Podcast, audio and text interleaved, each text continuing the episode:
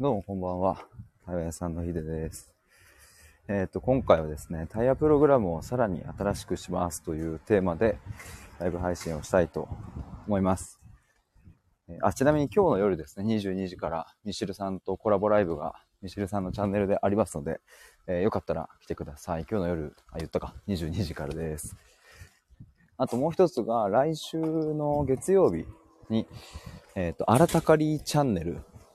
えさんとですね、コラボライブがありまして、これ僕のチャンネルでやるんですけども、えっ、と、芸術とかがテーマになりますね。えっ、と、25日の月曜日のお昼12時からですね。これもよかったらお越しください。ということで、えっ、と、本題なんですけども、タイヤプログラムをさらに新しくしますという話なんですけど、えっ、と、まあ、現状今どうなってるかっていうとですね、えっ、と、バージョン4とね、今こう、アップデートを重ねて、えっ、と、4まで来たわけですよ。今年の3月1日に、えっ、と、最初にスタートして、まあ、それが、まあ、1.0バージョン1ということで、そこからまた改良し、改良し、改良しと、今、バージョン4まで来たんですけれども、まあ、次、10月1日にまた、えっ、と、限定1名で、クライアントの募集をするんですけれども、あ、そこで募集するタイヤプログラムを、えーさらに新しくしますという話ですね。お、タクシー。で、えっ、と、今まで、えっ、と、累計ですね、7人の方に、うわ、タクシー荒れてるな。累計7人の方に受けて、えいただいて、えいるんですけれども、うんと、基本ベースはまあ変わんないですね。だしまあ僕はま対話屋さんで対話のプログラムをやるので、え対話っていう部分はあのその根幹は変わらないですし、うんと、まあそこはね、なんか僕の一番のメインのところですけれども、まあいろいろこうチャットのやり方を変えたりだとか、まあちょっとずつ変更して、今の形までこうやってきてるわけですけれど、やっぱ風が、あ、ポンポンさんこんにちはどうも。あやささん、こんにちは。どうもどうも。ちょっと対話のプログラムを、ついにバージョン5に、いや、iPhone に近づいてきたな、徐々に。いや、まだまだか。今 iPhone 何まで来てんだよ ?14 ぐらい ?15?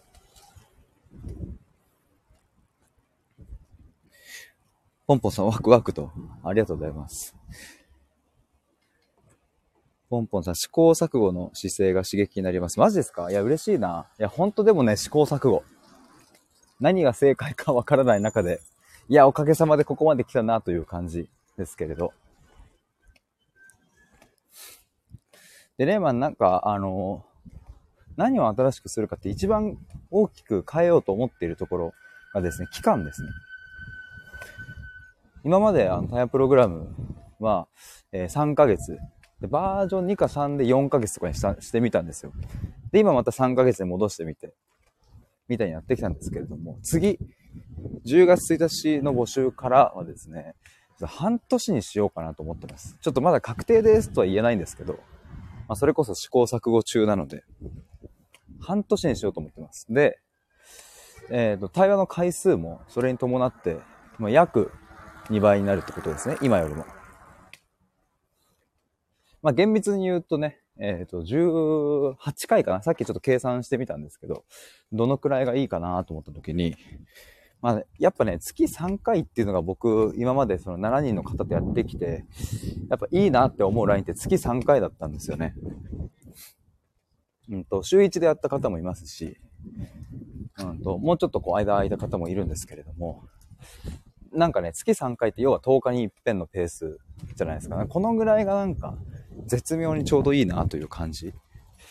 なんでかというとですね、やっぱね、10日間ぐらいあるとね、その中でこう、日々の日常の変化も起こるし、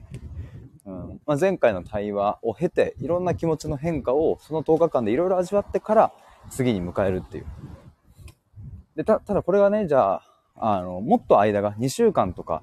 間が空いてしまうと、まあ、ちょっとその間の出来事も盛りだくさんになるから、うんと、まあ、ちょっと飽きすぎだなと。2週間に1回。まあ、要は月2回ですね。月2回だと若干飽きすぎだなという感じがある。で、逆に週1ペースまあ、月4回だと、うんと、ちょっと世話し、あ、なんか声でかくなったわ。ちょっと世話しないっていう感じだし、うんと、そもそもね、週1ペースだと、その、僕とそのね、クライアントの方のご予定がもし全然合わないってなったら、結局ね、あの、ずれてくんですよね。あ、じゃあ翌週でっていうことになるので、ってなると、そのそう、結果的に、こう、後ろ倒しになるみたいなこともあるし、で無理にこう週一にこう入れようとね、なんかこうねじ込むのも、うんと、なんだろうな、僕よく言いますけど、その僕が目指してる対話をこう日常の中に溶け込ませていくっていう、そこにはやっぱ反するので、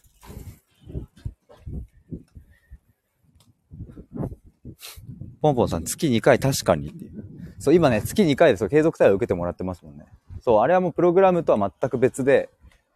そう、プログラムの方はチャットとか使ったり、いろいろやりますけれども、もうそれ全部削ぎ落として、対話のみやるみたいなのをちょっと作ってね、それを受けてもらってますけど、月2回だとね、ちょっと間空く感じするよね。若干ね。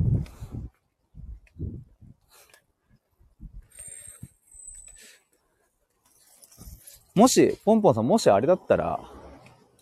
あの、期間もうちょっと、半年とかじゃなくって、その回数、回数券的な感じに考えてもらって使ってもいいかもしんないね。そしたら。ちょっとなんか、今思った。別に半、あの、対話プログラムに関してはちょっと半年でやるけど、そう、今ポンポンさんに受けてもらってる継続対話に関しては、プログラムとは全く別の位置づけだから、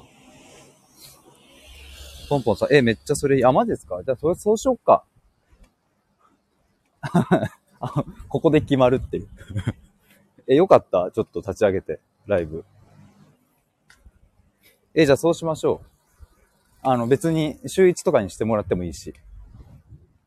うん、ちょっとじゃあ、あの、LINE で連絡ください。半年にこだわらなくてもいい良さそうっすね。そう、あ、でね、今ちょっとちょうど、うわ、車が、エンジン音がうるさいと。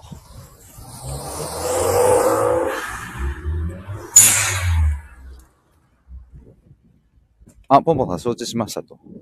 や、どうもどうも、こちらこそ、このタイミングでよかったわ。今言ったね、その継続対話、出てきたね、話。これね、ちょっとね、あの、なくそうかどうかちょっと今検討中でございます。あの、そもそも継続でやるんだったら、いや、プログラムの方受けてもらった方がいいのかな、どうなのかな、みたいな。いや、でもこの継続対話、その、プログラムとはまた別に対話だけをやるっていう、まあ、これはこれで、まあ、シンプルにめちゃくちゃ楽しいし、なんか定期的にね、対話を重ねられるっていうのは、普通にいいし、いいなと思いながら、ちょっとこれ悩みなんですよね。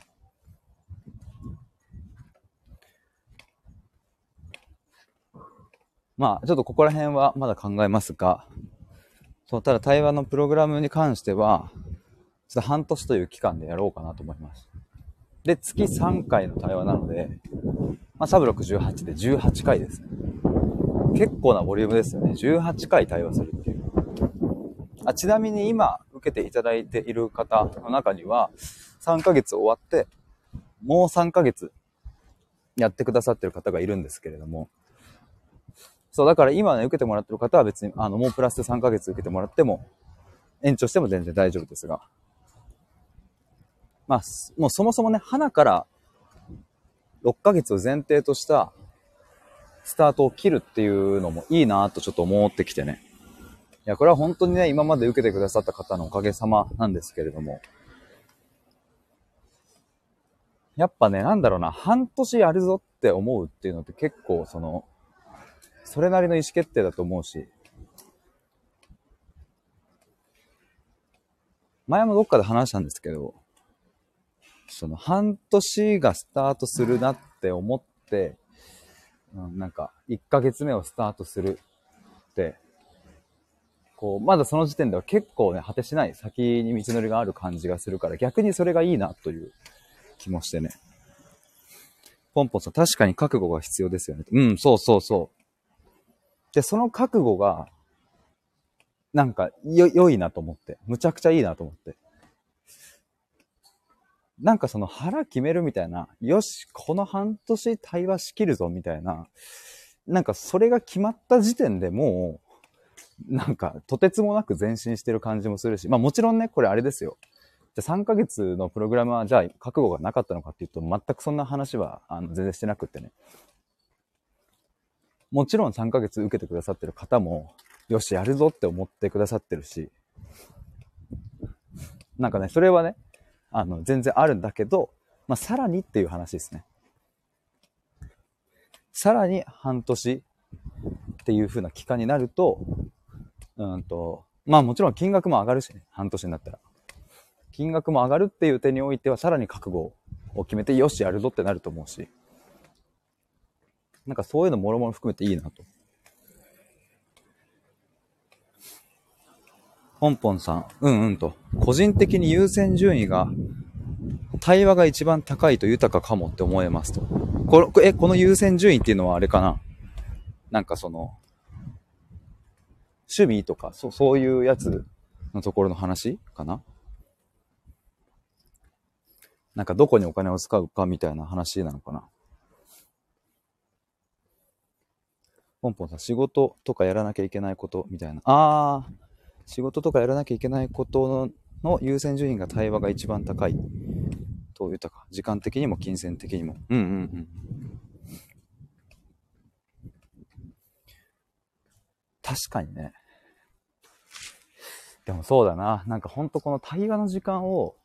ちゃんと取るっていうことって本当に、うん。なんか大事というかね、豊かだなっていうのは。でもなんかね、ほんとさ、やっぱさ、皆さん、さ、ね、仕事も忙しかったり、家庭のことがあったりとか、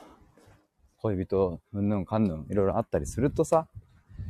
ついそのね、時間ってなかなか取れなかったりすると思うんですけど、まあでもだからこそのね、対話屋さんでございますよ。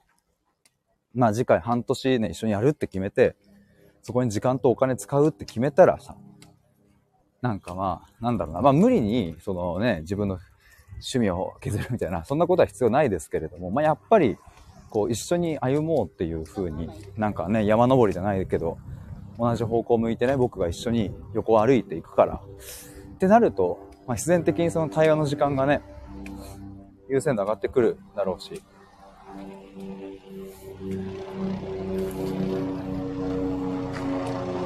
ポンポンさん、えっ、ー、と、あ、ヘリコプターか。すいません。本坊さん、今台湾に夢中ですって思えてる時、豊かだと思えた気がしてます。なるほどね。ついつい自分のことになると後回しにしがちなんですけどね、と。まあそうなんよね。本当に、しかも対話っていうものがさ、じゃあ一体、何、心のどの部分に効いてますとかっていう風なね、証明もできないし、薬でもないし、科学で説明できるようなもんでもないからね。あれなんだけど。いや、でもほんとね、なんか、すべてに通ずるなと思いますね、その、それこそなんだろうな、まあ、証明のしようがないけど、対話をして心が豊かになって、こう心丈夫になったら、それがゆえに体調も良くなって、体が強くなって、それゆえに仕事に、えー、精が出て、えっ、ー、と、より成果が出るようになって、えー、それゆえに、えお給料が上がって、みたいな、えっ、と、そういう風につながることも全然あるからね。だから、まあもちろん転職とかいうのも一つの、なんだろうな、自分の働くっていうところの悩みを解決する一手だとは思うんですけど、それは間違いないと思うんですけど、ただ転職とかじゃなくって、そもそものそういう日々、会話の時間があって、まあ自分の深いところに向き合う時間があるっていう。まあそれが取れるだけで実は根本的な解決ができちゃうっていうのはね、あると思うから。あやささん、悩みがある時こそアウトプットが必要だなと感じています。わかるわかる。めっちゃわかりますわ。うん。で、そう、今、あの、対話のね、プログラムの、ちょっと話をさっきもしてましたけど、プログラムの方だと、そう、あの、僕とクライアントの方と、スラックというチャットツールを使ってね、つなげるんですけど、まあ、そこにアウトプットしてもらってるんですね。で、僕が返信しない前提のチャットなので、これがね、結構いい。やっぱり今まで7人やってきてもらってますけど、めちゃくちゃやっぱり良かったですね。最初は皆さん口を揃えてね、何書けばいいんですかみたいな、その、返信しない前提のチャットに、まあ、本音と感性のチャットって名前をつけてね、普段心の動きとかをそこに書き出してもらってるんですけど、何書けばいいのかわかんないですってみんな最初言うんだけど、いざやり始めてみるとね、結構出てくるんですよね。で、別にそれを出したから、はい、解決しますって話ではなく、なんでそれやってるかっていうと、その本能的に自分がどう感じているかっていうのを、あの、そこに出すことによって、まず感じられるっていうこと。意外と自分って感じてることたくさんあるのに、それを普段素通りしちゃってるっていうことに気づけるっていう。まずそこ、まあ、自分の本音を腹の底から引っ張り上げてくるトレーニングの一環でもあるんですけど、で、それを僕は読んでるから、それを読んだ上で、次の対話に臨めるっていう。まあ、そうすると、なんだろうな、ある程度こう、この1週間、2週間、どんなことがあったかっていうのを共有した上での対話スタートになるので、なんか、じゃあまず1週間振り返ってみましょうかみたいなことにもなんないし、みたいなところが、いいところですかね。ポンポンさん、この前、すき焼きノート。あ、違う、すき焼きじゃねえじゃん。すき焼きじゃなかった。この前、好き好きノートっていう自分を知るノートを買ったんですけど、全く続きませんでした、笑一人で向き合うって難しいって。すき焼き笑う。あやささんもすき焼き笑っちゃいました。もう、もうこの字の並びだったら僕にはすき焼きに見えてしまったっていう。すき焼き食べた。うわ、すき焼きめっちゃ食べたいな。人形町の今半っていうところがめちゃくちゃすき焼き美味しくって、か行ったんですけど、いや、めちゃくちゃ行きたい。やば。すいません。えっ、ー、と、好き好きノートっていう自分を知る、えこれちょっとググってみよう。好き好きノート。ググって出てくんのかな？好き好きノート。あ、出てきた。へえ。谷川俊太郎、あ、え？あ、谷川俊太郎さんの本なんだ、これ。あやささん、今半浅草でしたっけ？あ、そう、浅草にも確かあった。他にもあるのかなと。ポンポンさん、谷川俊太郎さんのノートで可愛いです。ね、今ちょっと見たっすけど、可愛い。これはなんか、あれかな？その、自分で書き込んでいくみたいな感じなんですかね。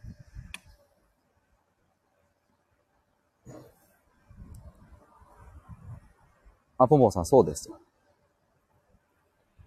やっぱそうなんだよね。この続かないよね。なんか、こういうのってめっちゃわかるな。いや、こういうの続けられる人僕本当にすごいと思う。あの、コツコツとできる人。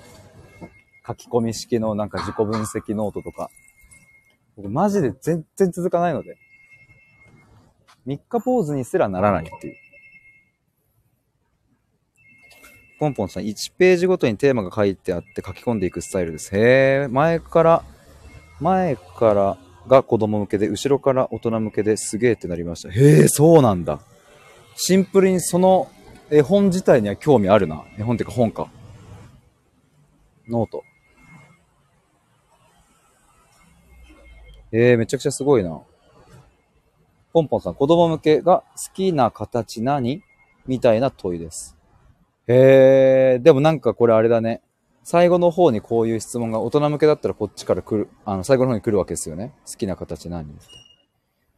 きな形何っていう問いって、いやもう大人こそ考えたらめちゃくちゃ面白そうだな、これ。あ、ポンポンさん、そうです。あやささん、誰かと一緒にやったら楽しめそう。確かにね、そう、そうなんよね。結局ね、だから、もしかしたら、その、このね、好き好きノートを題材に一緒に対話したら面白いのかもね。ポンポンさん、確かにと。誰かとやったらよかったのか、わら。うん、確かに面白そうかも、それは。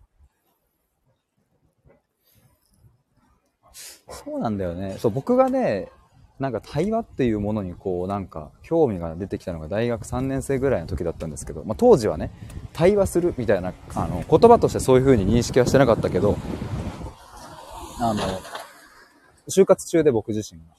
で、あの、OB 訪問つってなんかいろんなね、先輩たちにこうアポを取って話すみたいなのを、あの、やってたんですけど、それをやる前は一人で自己分析、それこそ自己分析ノートみたいなの作ってね、こうなんかノートにわーって書き出してっていうのやってたんですけども、全然面白くなくて。でも先輩は結構そういうのやってたから、やっぱこれやった方がいいんだろうなと思って、なんか自分史、年表を作ったりとかやってみたんですけど、マジでつまんなくて。でもなんかそれできない自分ちょっとなんかやばいなとかって思ってたんですけど、なんかそれが正解だと思ってたから。でも、なんかその、帯訪問して、いろんな先輩たちとこう、カフェで話したりとかしてると、むちゃくちゃ面白くなってきて、なんか A さんと話して、え出てきた自分の考えを今度 B さんに話して、そうするとその考えがよりブラッシュアップされて、それを今度 C さんに話して、で、また新しい発見があって、で、今度その発見を今度 D さんに話してみたいなことをやっていくと、もう自然とそれが自己分析になっていったっていう。で記録なんか残さなくたって自分の血肉になっていることを感じたし、神残さなくても、まあむしろ忘れてしまうようなことだったらね、別に覚えてなくてもいいのかなというふうにも思ったりしますけどね、今も。会話で話したことを僕90分で話してますけど、その90分話したこと全て覚えてるなんていうのはまあ不可能なことで、その90分のうちの何か1個でも自分の中にこうカチッとこう変化するものが、カチッっていう効果音でいいのかな？わかんないけど、変化するものがあったらね、それで芋づる式にまたバババッといろんな変化が起きていくし、あやささん、誰かといつか一緒にやりたいと思って温めてる手帳があります。ええー、そうなんすか。温めてるんすね、それ。そういうのいいっすね、なんか。あ、この人とやりたいって思った時に、ねえねえ、これちょっと一緒にやんないってできますもんね。むちゃくちゃいいな。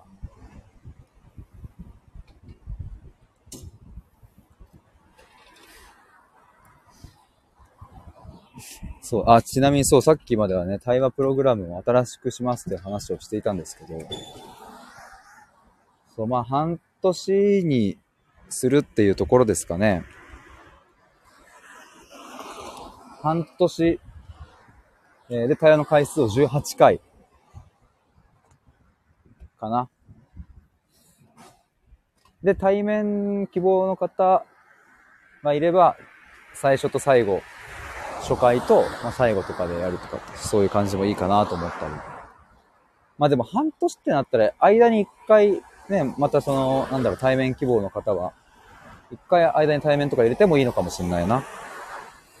今3ヶ月の方のプログラムは、最初と最後みたいな感じで、もし対面希望の方は、対面でもいけますみたいな風にしてますけど、半年だったらね、最初と最後と、まあ、あと中、中、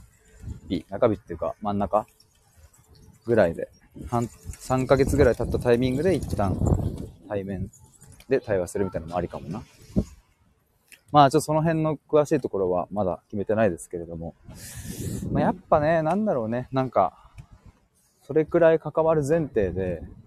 もう、もう本気で向き合いたいっていう人に来てもらいたいなって僕も、なんかだんだんと思うようになったので、それは今まで受けてくださった方が本気で向き合いたいっていう方が来てくれて、やっぱ僕は楽しかったので、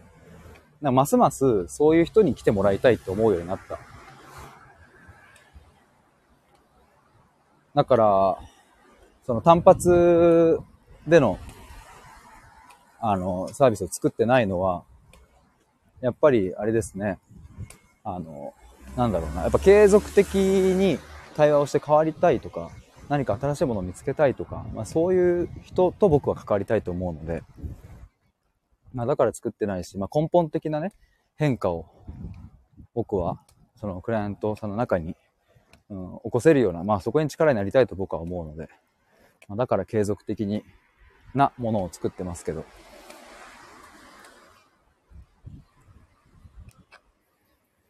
あやささん、柔らかい明日を作るノート。想像が膨らむ102の質問というものです。へえ。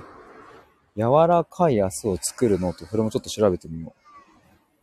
う。柔らかい明日を作るノート。へえ、あの、綺麗な水色ですね。102の質問。ポンポンさん面白そうですね。うん、ね、これ面白そう。いいね。こういうの誰かと一緒にやるのいいっすね。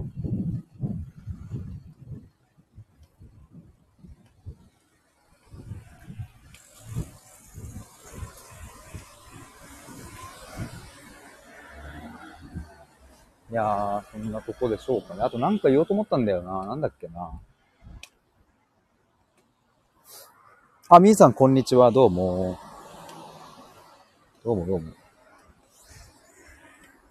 会話のプログラム、あ半年、18回。うん、あ、でもちょうどね、次10月1日に新しく限定1名で募集しますけど、まあ、10月からスタートすると、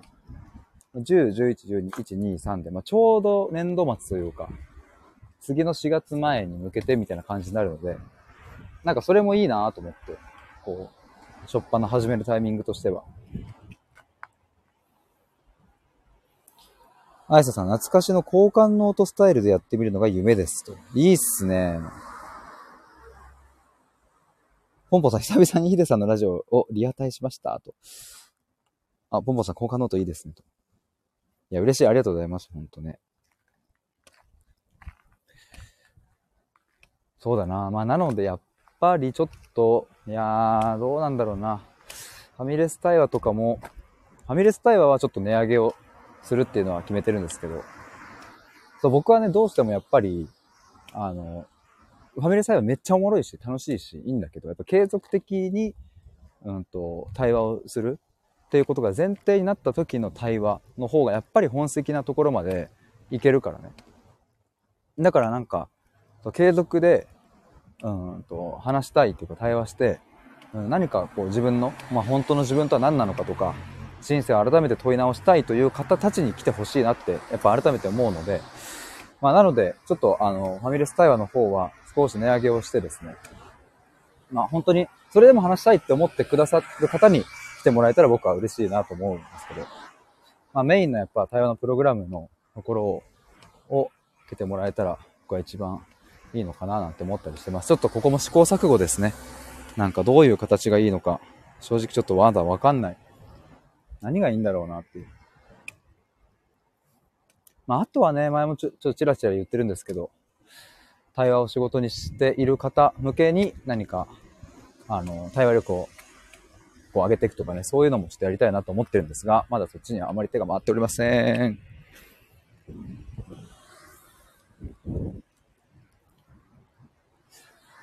ですね。一応今、LINE のリンクを送っておくので、もしまだ登録されてない方いたら登録お願いします。10月の1日から募集をスタートするので、次の。まあ、9月中にもしかしたらね、ちょっと先行で募集するかもわかんないですけど、そんな風に考えているので、まあ、よかったら登録してお待ちください。改めて今日の夜22時からミシルさんとコラボライブをします。ミシルさんのチャンネルで、えー90分ですね、話します。そこで、えっ、と、ミシルさんと開催する対話会のお知らせもするのと、まあ、テーマは、クズ男図鑑ですね。ミシルさんこの前、あの、テレビ出られた前日ぐらいだったっけな。ちょうどそれ、それくらいのタイミングに発売されたクズ男図鑑の深掘りをします。っていうのが今日の夜22時で、えっ、と、来週の月曜日のお昼12時からは、えっ、と、僕たちは芸術を間違って捉えていたのかもしれないだっけな。なんかね、ちょっとね、そういうタイトルで話そうって提案されたんですよ。最近、仲良くさせていただいてる逗子の方にいる経営者の方なんですけど、なんだっけ、あ、僕たちは芸術というものを勘違いしてるかもしれないというテーマで対話したいっていう風に言ってくださって、あ、めちゃくちゃおもろいじゃんってなったので、ちょっとどんな話になるかわかんないですけども、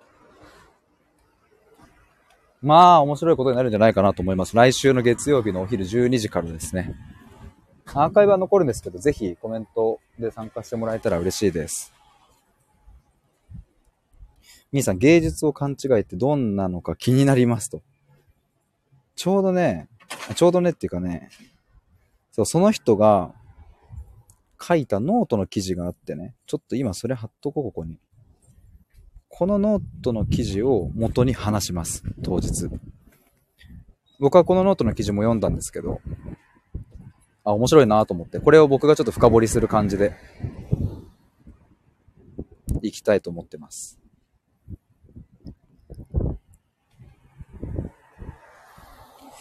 あやささん、今後のヒデさんの活躍もライブも、今日のライブも楽しみですと、ありがとうございます。本当に、本当にありがとうございます。おかげさまで。